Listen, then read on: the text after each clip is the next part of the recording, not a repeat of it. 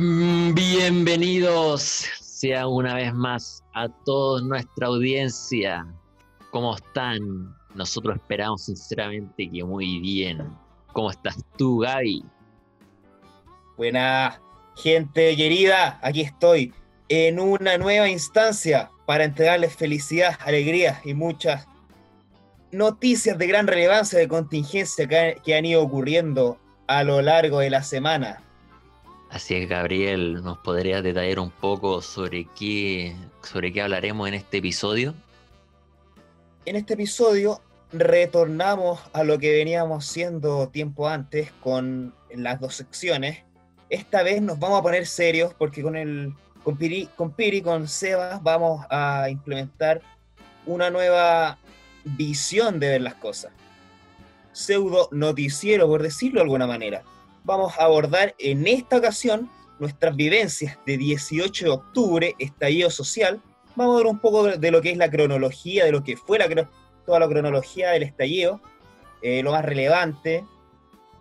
Luego vamos a pasar por el, por el tema de las AFP, que también ha estado dando de qué hablar, que se aprobó hace un par de días.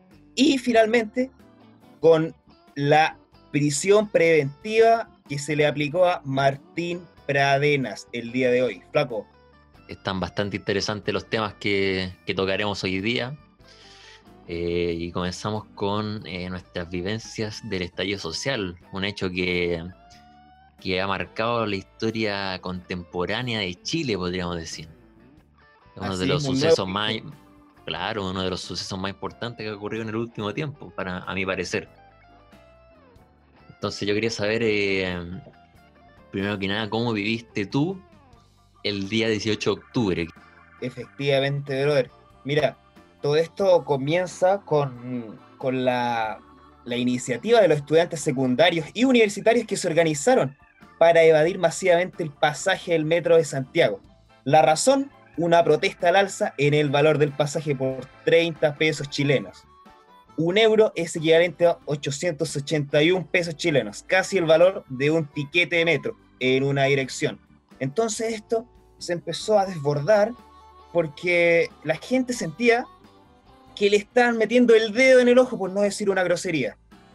Entonces el día ya de 18 de octubre fue un día que, todo esto explotó, que todo esto estalló, el estallido social, como se le llama, y fue un día muy particular, porque yo jugaba con la selección de, de mi universidad veníamos de perder todos los partidos, no nos iba bien, fracaso tras fracaso, derrota tras derrota, y, y no logramos encontrar el camino. Podríamos decir que el estallido social lo salvó de la, de la hecatombe. Claro, del descenso nos salvó. El estallido nosotros lo asimilamos mucho con nuestro, nuestra más máxima expresión de juego, por decirlo de alguna manera. Perfecto. Sí, eh, todo esto ocurrió por el, alza del pasaje del metro y que posteriormente algunas autoridades de gobierno eh, salieron diciendo unos dichos que, que por decirlo de alguna manera, eh, le tiraron más leña al fuego. Como cuando dijeron que para ahorrarse esta alza, preferiblemente que los trabajadores se levantaran más tempranos para ir a sus trabajos y que salieran más tarde para no, para no toparse con la hora punta donde se habían aumentado eh, este monto. Entonces fue un cúmulo de cosas que, que fueron progresivamente avanzando hasta llegar al, 18 de octubre, un día que, que se, produjo una coyuntura en, nuestro país, podríamos decirlo. ¿Cómo, ¿Cómo fue tu día? Porque la verdad es que a mí hasta el mediodía era un día completamente normal. Vale, sí, el mío también estaba siendo bastante normal. Yo, o sea, como te digo, como te dije anteriormente, tenía nociones de que los estudiantes estaban manifestando eh, con evasiones, eh, cánticos y ese tipo de cosas, echando las puertas abajo, lo que, lo que a mí me parecía muy bien porque estaban sacando la cara por todos los chilenos, la verdad de las cosas. Chilenos que que quizás los más adultos tenían un poco más de miedo por perder quizás su trabajo, que los llevaran detenidos, que es más complicado en su caso. Entonces los estudiantes se echaron el equipo al hombro en esta ocasión. Mi día, mi día fue, fue muy distinto, sí, después de la tarde, porque yo no sabía muy bien que estaban, que estaban habiendo manifestaciones. Hasta que retornamos, ganamos ese día, lo logramos, el único partido que ganamos en el año, y 4-1 a los punteros, entonces fue todo una paradoja, esto fue todo tan mágico, tan místico. Partiendo del estallido hasta el triunfo de los lobos. Yo me, yo me vine a percatar de esto cuando mi papá me llama, yo llego al, al metro, a la universidad, perdón, eh, estábamos, queríamos celebrar el triunfo con un par de, cervezas, qué sé yo, y me llama y me dice, oye, eh, ¿cómo te devolver? Porque está la cagada, en el metro están cerrando las estaciones. dije, uy, pero no, no, tenía conocimiento de esto. Entonces me pilló un poco por, por sorpresa también. De hecho, eh, me fui como a las 7 de la universidad, llegué como a las, como a las 10 a la casa, imagínate. Fue todo una odisea. Sí, mira, yo me acuerdo que eh, bueno, ese día partí con las clases habituales, un día bien como cualquiera, y, recuerdo muy bien que ese día eh, iba a juntarme con, con el tipo que nos vendió la vaca Lola, ¿te acordáis? La vaca Lola, una gran adquisición de aquella época, de aquel entonces, y todo, todo lo bueno llegó ese día, todo lo bueno llegó ese día en específico te juro que yo sentí que pasaron muchas cosas ese día porque, ok, yo, yo quedé con reunirme con este tipo en la estación Vicente Valdés, ok, como a mí me quedaba de pasar de la universidad a la casa, accedí y una vez llegué a Vicente Valdés, me percato que había manifestaciones en la estación. Eh, de principalmente estudiantes secundarios, eh, por lo que se había detenido Em, se había detenido los trenes. Entonces, a todo esto que se está manifestando, llegan fuerzas especiales carabineros y comienzan a reprimir a estos estudiantes que van bajando la escalera, corriendo despavoridos para que no, no los pillaran. Yo recuerdo incluso que hubieron algunos que, fueron empujados, cayendo estrepitosamente la escalera. Eh, y en todo ese caos, yo buscando al, al tipo este que no iba a dar la vaquita Lola, y no lo encontraba por ni un lado. Yo estaba un poco preocupado también porque no, sabía muy bien qué iba a pasar. Claro, era todo un enigma. Así es, entonces, bueno, al final encontré al tipo, hicimos el intercambio y, y las manifestaciones continuaban y no el metro no, no avanzaba, no seguía, no, no seguía funcionando. Entonces tuve que ir a acudir a, las micros nomás. Me tuve que volver en micro de, Vicente Valdés a mi casa. Hasta que llegué y ahí ya eh, continué con el día. Pero en la tarde también, es un hecho bastante inusual, es que yo me reuní con mi, con mi amigo aquí del, de la villa y escuchamos que, que había manifestaciones en el metro. En el metro había manifestaciones cosa que, muy, que nunca se había visto antes por acá. Pues, para los que, para los que están escuchando, eh, yo vivo acá en, cerca del Metro Protector de la Infancia y la verdad es que nunca se había reunido tanta gente, a lo más para, para las celebraciones de Copa América. Yo me acuerdo que se, se aglomeraba la gente en, en el metro mismo para celebrar pero esta vez era eh, con un contexto bastante distinto, sino que se habían reunido para manifestarse. Entonces, eh, fue algo que me causó mucha impresión ver ahí a las fuerzas policiales, el zorrillo, cosas que nunca había visto por mi barrio. Mira, eh, Piri, yo quiero contextualizar a la gente o recordar la serie de sucesos que que marcaron que la gente siguiera eh, expresando esta rabia contenida, porque si bien ya veníamos con una dinámica de que nos subieron el pasaje 30 pesos a todos y era algo que ya rebalsó el vaso, la, la, el gobierno seguía insistiendo en tomar malas decisiones. Y estas son las siguientes. La policía chilena comenzó a repeler a los manifestantes con gases lacrimógenas en vista de, la, de las manifestaciones. Al día siguiente, el presidente de Chile, Sebastián Piñera, decreta el estado de emergencia y posteriormente el toque de queda en diferentes ciudades. Y posteriormente a esto, el mandatario chileno da marcha atrás del alza del pasaje del metro. Pero esto no iba a impedir que las manifestaciones siguieran en pie. Cuando todo ya rebalsó el vaso fue cuando dijo que estábamos en guerra. ¿Te acuerdas de ese, de ese día, de esas dichas que él, que expresó en su comunicado? Lo recuerdo muy bien. Eh, el 18 de octubre marcó un precedente en el último tiempo. Después del 18 de octubre nada ha vuelto a ser igual. Yo me acuerdo que ese mismo día, eh, bueno, continuando viendo esas manifestaciones que ocurrían ahí en el metro, fuimos a, percatar qué sucedía y todo. Eh, de hecho, creo que nos íbamos a quedar para juntar a, para comer unas pizzas, ¿te acordáis? Ese día. En el Little Caesar. Y de hecho eso estaba en pie y se bajó poco antes de yo llegar a la estación protectora de la infancia, que es donde nos íbamos a juntar. Claro, nosotros queríamos ir a, acomodar el lugar, pero en vista de todos los sucesos que estaban ocurriendo, eh, decimos que finalmente que no sería una buena idea. Fue un día complejo, muchos, eh, muchos detenidos, de manera injusta, eh, varios, pero, pero así con la, con la policía. Mira, que yo tengo el, el comunicado oficial que te mencioné anteriormente de el estamos en guerra. ¿Quieres que te lo lea? ¿Quieres que te lo plasme? A ver. Dice así, siempre es bueno refrescar la memoria de la gente. Y esto dice así. Estamos en guerra contra un enemigo poderoso, implacable, que no respeta a nada ni a nadie, y que está dispuesto a usar la violencia y la delincuencia sin ningún tipo de límite, dijo Piñera en su respuesta a los diferentes actos de violencia, de violencia que se registraron en el país. ¿Qué dices tú al respecto de esto? Eh, claro, bueno, es que desde ahí se le vio a, Sebastián Piñera con un manejo comunicacional, pero bastante paupérrimo.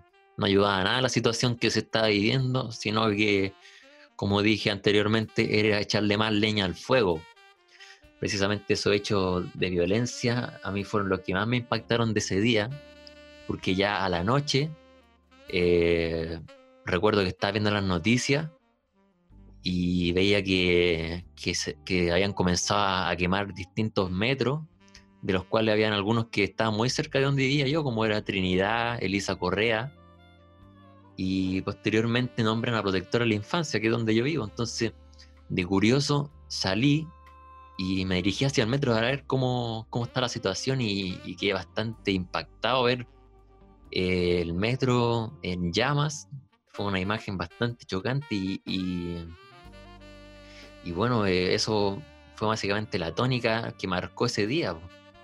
Los distintos actos de manifestaciones, de, la raya eh, mostrada por la gente. También recuerdo que se incendió parte del edificio de el edificio de Enel. Pero fueron varios hechos que, que impactaron a todos. Y que se especulaba que había sido producido por el mismo, por las mismas autoridades, ¿te acuerdas?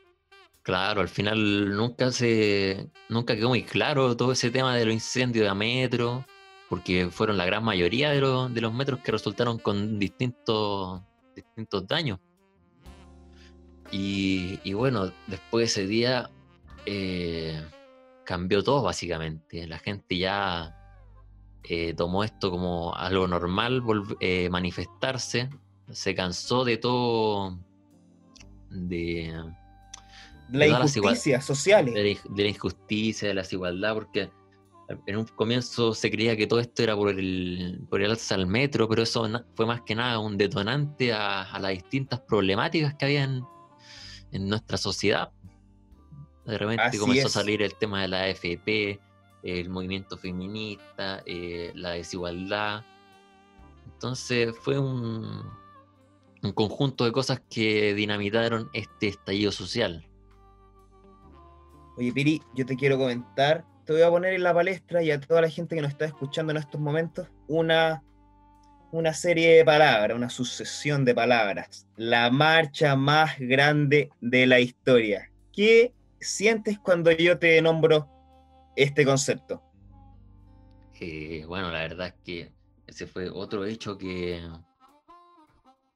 que no sé si se veía venir, pero pero fue también el aumento de una tónica que se repitió en esa semana, porque yo recuerdo que desde ese día del 18, eh, por lo menos aquí donde yo vivía, bueno, y en Plaza Italia también, que posteriormente se denominó Plaza Dignidad, eh, se reunían cada día a manifestarse distinta gente.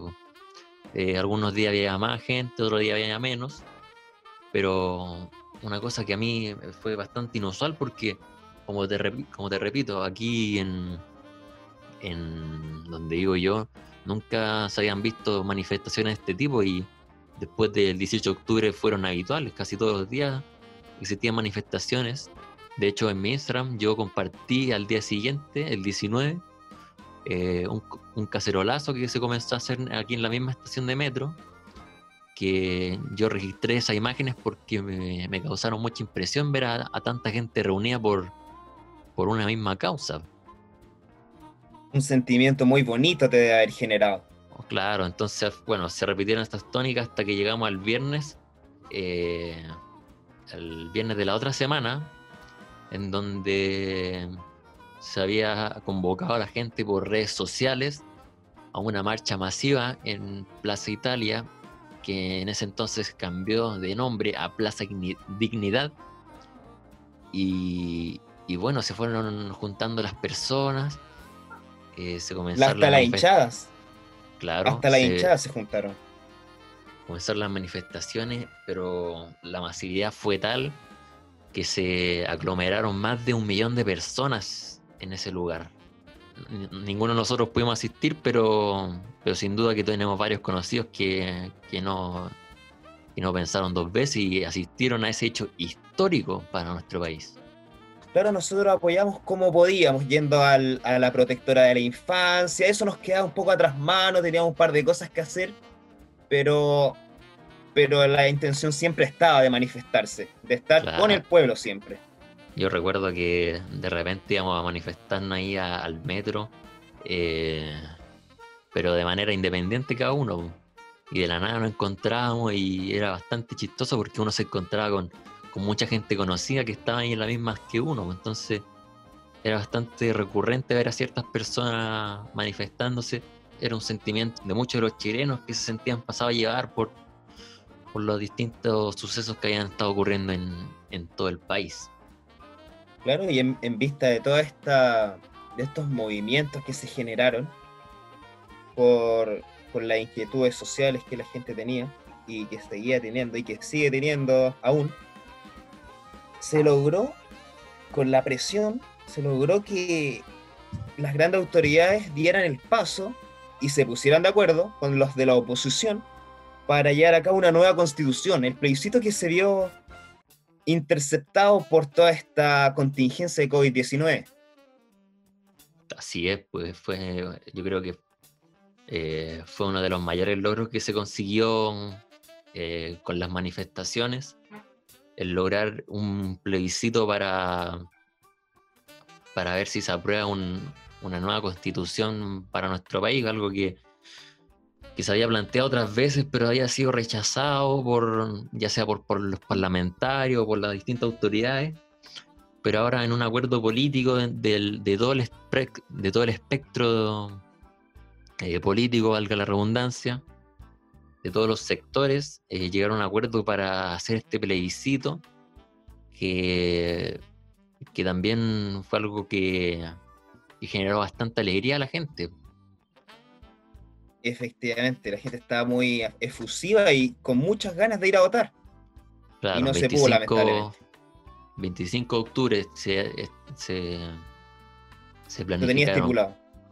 No, o sea, se tenía estipulado para, para abril, pero por el producto de la pandemia se tuvo que posponer hasta el 25 de octubre, que sigue siendo la fecha eh, designada para, para el plebiscito.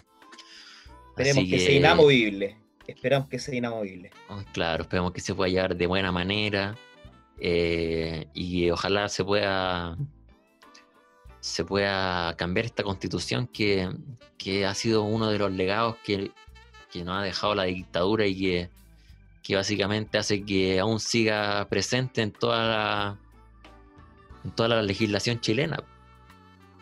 Efectivamente. no lo pudiste haber dicho mejor. Piri, oye, quiero proponerte algo. Me, parece que, que es hora de ir al tema musical, ¿o no? Claro, un, pequeño break. Claro, pero un de musiquilla. para que vayan por sus gaseosas, por sus chelas, por lo que quieran para disfrutar de este, este contenido que los, sultanes le tienen. Claro. Oye, Gui, ¿qué canción, ¿qué canción vamos a escuchar a continuación? Mira, un tema que se ha hecho, que ha sido como el boom en esta cuarentena, que mucha gente conoce, yo creo que toda nuestra audiencia la va a conocer, y es un tema de The Weeknd llamado Blinding Light, el fin de semana, en español el, nombre de la banda. Perfecto, entonces nos vamos con este break musical y ya volvemos.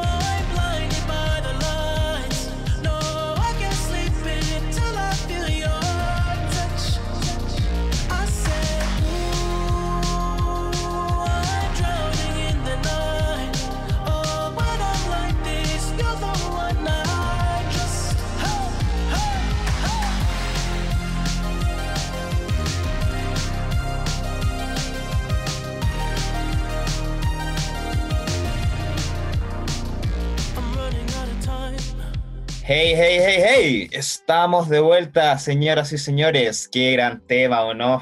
Piri. Sí, nos deleitamos con un gran tema de, The Weekend. Eh, y estamos de vuelta acá en Los Sultanes del Swing. Eh, y como mencionábamos en el primer bloque, el estallido social marcó un gran precedente que, que se puede ver reflejado hasta día de hoy. Eh, podemos ver que esta semana hubieron manifestaciones básicamente por los temas que comentaremos, como lo son eh, la aprobación del retiro del 10% de las AFP y también hubieron manifestaciones por el caso de Antonia. Eh, partamos con el retiro de la AFP, ¿te parece? Comentando ese tema. Me parece. Mira, eh, para contextualizar nuevamente a la gente sobre este tema del retiro del 10% de los fondos previsionales, esto fue así, el escenario fue el siguiente, con, con 116 votos a favor, 28 en contra y 5 abstenciones, la Cámara aprobó el último trámite del proyecto. Iniciaron tres mociones de diputadas y diputados que permite el retiro del 10% de los fondos de AFP. Flaco, esa es la tónica Claro, eh, y el día de hoy el presidente firmó el, proyecto de ley y fue eh, enviado a la Contraloría que creo que el lunes eh, le iba a revisar y esto podría estar aprobado ya como ley el día martes. Entonces fue un proceso que prosperó de buena manera. Se vio visto en muchos problemas al gobierno con, con, su, con su coalición política debido a que, eh, como sabemos, el gobierno está eh, en contra de, esta medida, por lo que plantearon eh, el plan para la clase media, que posteriormente se reformuló en vista de que no estaban conforme con ello distintos parlamentarios que finalmente votaron a favor del retiro del 10% de los fondos previstos previsional o provisionales? ¿Cómo es? Los fondos previsionales.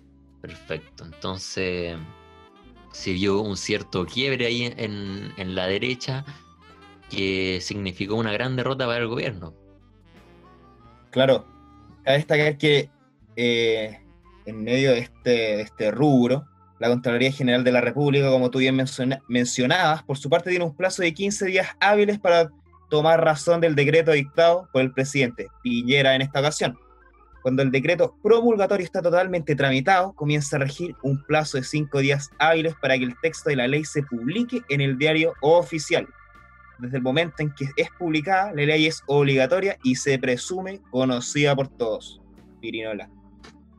Claro, eh, y bueno, eh, podemos ver que creo que un día antes que se iniciara la, el proceso de votación en la Cámara de Diputados por primera vez, eh, la noche anterior se convocó un cacerolazo masivo que se hizo presente en gran parte de Santiago.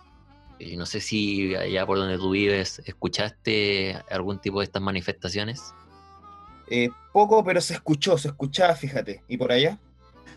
Fíjate que por acá también, cada vecino en su, en su hogar con su cacerola le, hacían le hacían sonar eh, en vista de, los difíciles momentos que le ha tocado vivir a mucha gente debido a esta pandemia. Entonces, eh, en lo personal creo que es una muy buena medida que, que ayudará a las personas que, se han visto afectadas, ya sea perdiendo su empleo, eh, lo ayudará con, con un dinero que básicamente es de ellos. Yo no sé por qué existía tanto, tanto temor porque se retiraran esos fondos cuando, finalmente es plata de cada uno. Lo que pasa es que como bien es sabido, los políticos muchas veces lo aplican al, manotazo que se le llama y por eso ellos están tan compungidos porque en cierta parte van a, salen perdiendo ellos. Ya no van a poder hacer ese tipo de triquiñuelas que tanto acostumbran. Claro, que existen muchos conflictos de interés con con gente del mismo gobierno, sin ir más lejos, el ministro Briones, que hace un par de años eh, estuvo en la directiva de una de estas FP. Entonces ahí podemos ver que, que ese tipo de situaciones eh, se vieron condicionadas eh, en la forma de, reaccionar a este proyecto de ley. Eh, sin ir más lejos, el, mismo hermano del presidente, José Piñera, implementó todo este sistema de FP en, en nuestro país. El padre de los fondos previsionales le llaman. Así es, entonces yo creo que al final Piñera lo terminó viendo como, como una derrota personal también. Mira, el presidente tenía la opción de vetar el, el proyecto y así salir ganando, porque a, fin de cuenta, a final de cuentas el presidente puede hacer lo que quiera, pero me imagino yo que tenía miedo a un estallido social 2.0 en donde a nadie le iba a importar las medidas de cuarentena, de COVID, de pandemia, nada de eso.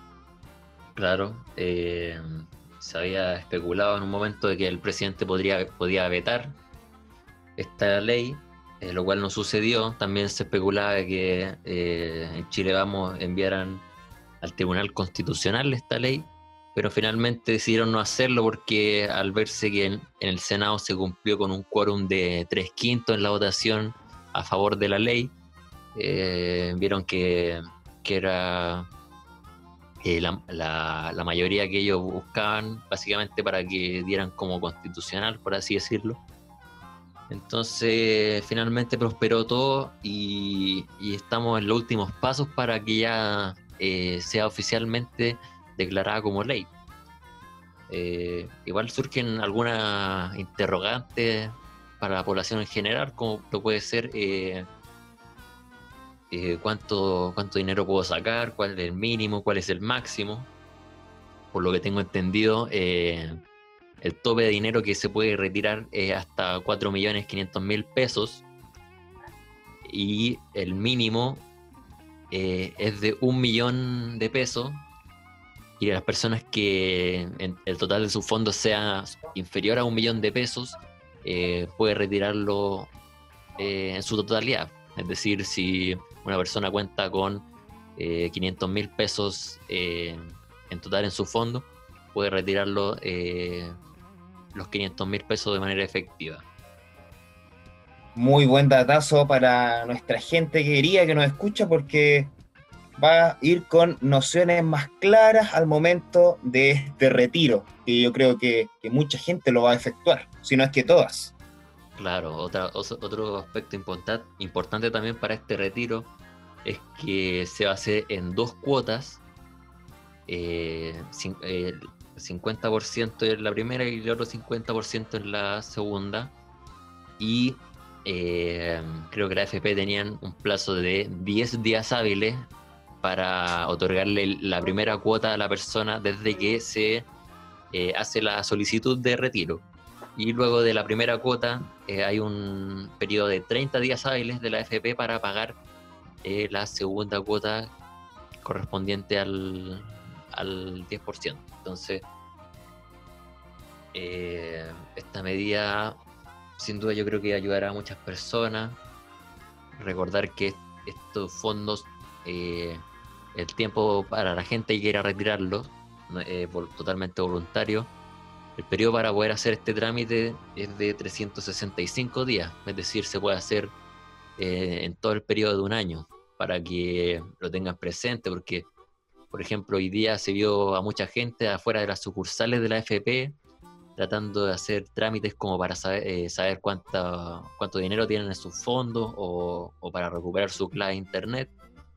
Entonces, para prevenir eh, distintos contagios, eh, es bueno tener presente esta información que uno puede solicitarlo más adelante también cuando, cuando lo estimen conveniente. Muy bien, Piri. Eh, me quedó más que claro todo el proceso con, con, ese, con ese datazo que te, que te has mandado. Las aglomeraciones, si bien van a ser un problema, esto pinta para bien. Esto pinta para bien, creo yo. Sí, bueno, y otro, otro tema que ha estado en, en la agenda noticiosa esta semana fue la formalización a Martín Pradena, acusado de violación a eh, Antonia, no, recuerdo el apellido de la chica, eh, Antonia Barra. Barra. Barra. Antonia Barra y, eh, cuatro, y cuatro casos más de abuso adicionales a este. Así es. Entonces, bueno, todo esto comenzó la semana pasada con un video que, una entrevista que se le hizo a Martín Pradena desde un canal de YouTube. Desconocido. claro, eh, el cual causó mucha, mucha polémica, mucha polémica porque él eh, decía que era totalmente inocente de, todo de todos los hechos que se le, se le acusaba. Mira, Piri, todo esto comienza de la siguiente manera. Antonia eh, va de viaje a pasar las fiestas patrias a Pucón en el 2019. Semanas después se suicida y fue cuando el padre fue aquí, cuando el padre eh, en vista de todo el material que él se le había entregado, de audios y todo ese tipo de cosas, fue a denunciar lo, acontecido. Así es. Eh, y bueno, finalmente ocurrió la, la, formalización este martes, en la cual causó mucha polémica porque se le dio una medida preventiva para el proceso de investigación de arresto domiciliario cuando toda la gente espera básicamente prisión preventiva para este, este presunto violador y abusador de otras eh, cuatro mujeres.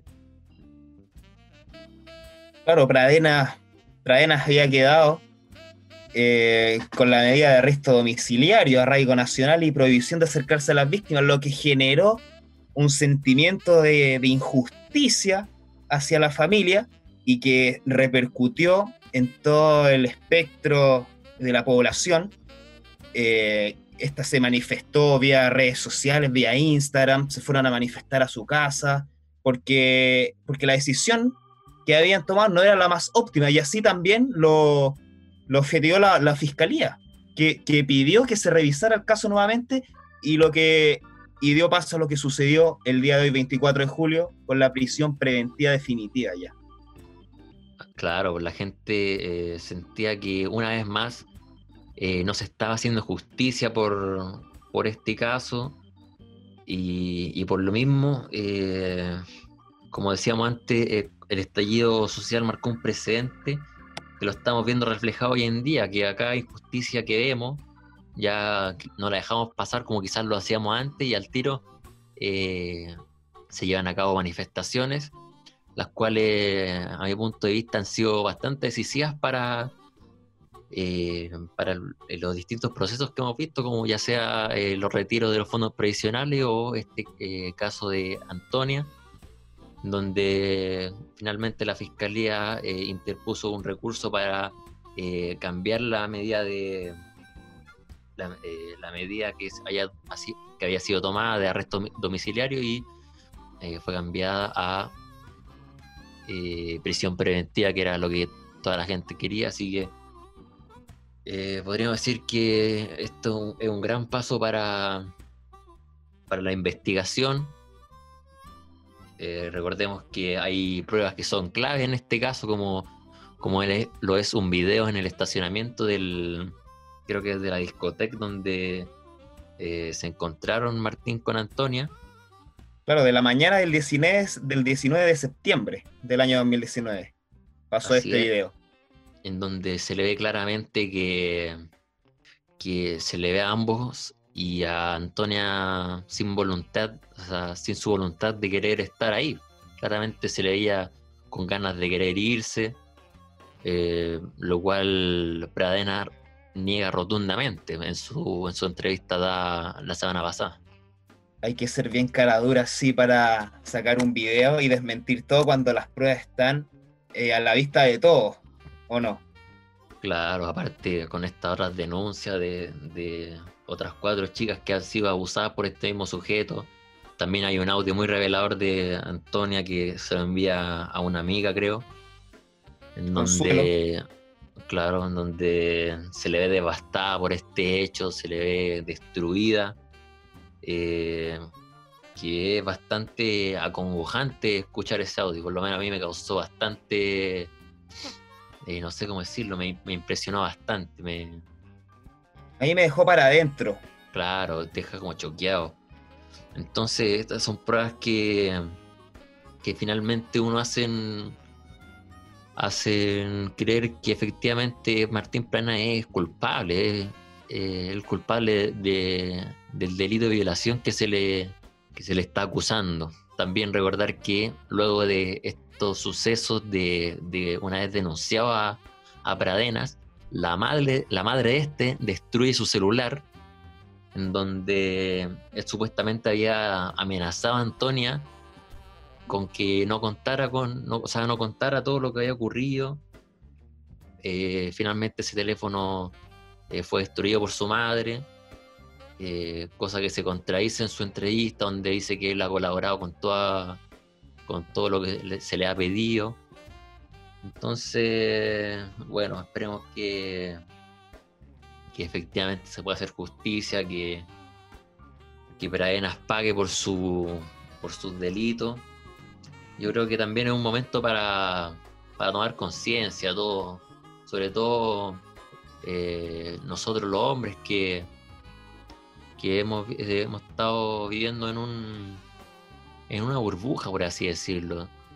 Este movimiento feminista eh, ha, puesto en, vista distintas actitudes que, uno considera como normales hace algún tiempo, pero ahora ya viéndolo en perspectiva, por lo menos a mí me han, hecho reflexionar bastante, no sé si a ti.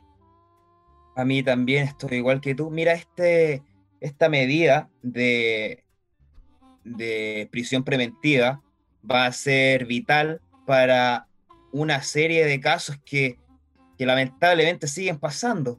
Es un avance en cuanto a la justicia. Que ¿Cuántas veces se, le negó esto a, a, las víctimas? ¿Cuántas veces no se les creyó a las víctimas? y esto es un, gran avance. Claro, el sistema judicial tiene que, tiene que avanzar con este tipo de materia, eh, se podría decir que modernizarse su, modo de operar, porque no puede ser posible que un hombre que está acusado por, por cinco delitos sexuales, la medida preventiva sea arresto domiciliario. Está claro que él es un, es un peligro para la sociedad. Entonces, eh, con, esta, con estas medidas que se han tomado, por lo menos eh, se ha visto que, se está haciendo algo de justicia. Y bueno, recordar que el caso de Antonia ha sido uno eh, de los miles de casos que han ocurrido en, todo el país y en el mundo. hemos sido uno de los más visibles, pero no podemos obviar que esta situación ocurre día a día. Así es, Piri. Es una situación que no, no puede seguir ocurriendo que tiene que, frenar y que la justicia tiene que, ser justa con las medidas que toma. Así es. Pero al final de cuentas, hoy ha sido un día, eh, a mi parecer, bastante bueno en cuanto a noticias. El presidente firmó la ley del 10%. También se le dio prisión preventiva a Martín Pradena mientras dure la investigación. Y también eh, se pasó a la segunda etapa de desconfinamiento en varias, en varias comunas que van a salir de la cuarentena. Entonces, eh, a mí me alegra bastante que, ya estemos viendo este proceso de desconfinamiento después de varios meses eh, encerrados debido a la pandemia. Esperemos que se haga de la manera más responsable posible para, para salir luego de esto claro, que nos tiene tan compungidos a todos, nos tiene tan estresados mentalmente, ya estamos agobiados, la gente trabajando vía remota, nosotros eh, vía también remota, asistiendo a nuestras clases online. Gracias, gracias a todos se está acabando este proceso de, de clase y estamos entrando en el, ya, en el de vacaciones, que igual es un alivio. Si, si bien se pasa en casa, es un alivio tremendo, por lo menos para mí. Claro, yo creo que para todos los estudiantes, así que eh, con estas alentadoras noticias eh, terminamos el capítulo del día de hoy. Eh, ¿Qué te pareció el capítulo Gubi? ¿Te gustó? Me gustó mucho la dinámica y espero seguir incorporándola porque a, final de cuentas es un espacio público para que la gente también tome conciencia, vea las cosas de otras perspectivas y se informe también un poco de lo que es la semana, por decirlo así. Claro, así que bueno, igual me gustó bastante el episodio y esperamos que a todos nuestros oyentes también les guste. Así que eh, aquí concluye el capítulo. Ah, y se me olvidaba, hemos, hemos creado nuestra página de Instagram del podcast. Eh, Sultanes del Swing, guion bajo, guion bajo, para que la vayan a seguir y nos comenten qué les parece el capítulo, nos den recomendaciones de tema, qué temas les gustaría escuchar y nos sigan, ahí estaremos subiendo contenido y distintos tipos de cositas, ¿o no? también quería agregar eh, que dar paso también a una, a una pyme, a dos pymes quiero agregar en este capítulo que se están recién iniciando, de unos viejos amigos de la selección de la Universidad Bertustado, Esteban Salinas con su emprendimiento de mate, salud y compañía, buenos precios, si usted quiere estar más despierto, si usted quieres tener otro tipo de quitarte los vicios, el mate es una muy buena opción.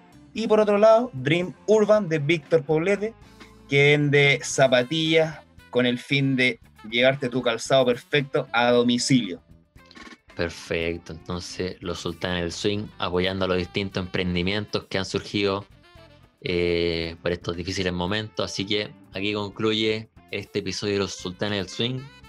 Nos estaremos viendo la próxima semana. Chao. Hasta luego. Chau, chau.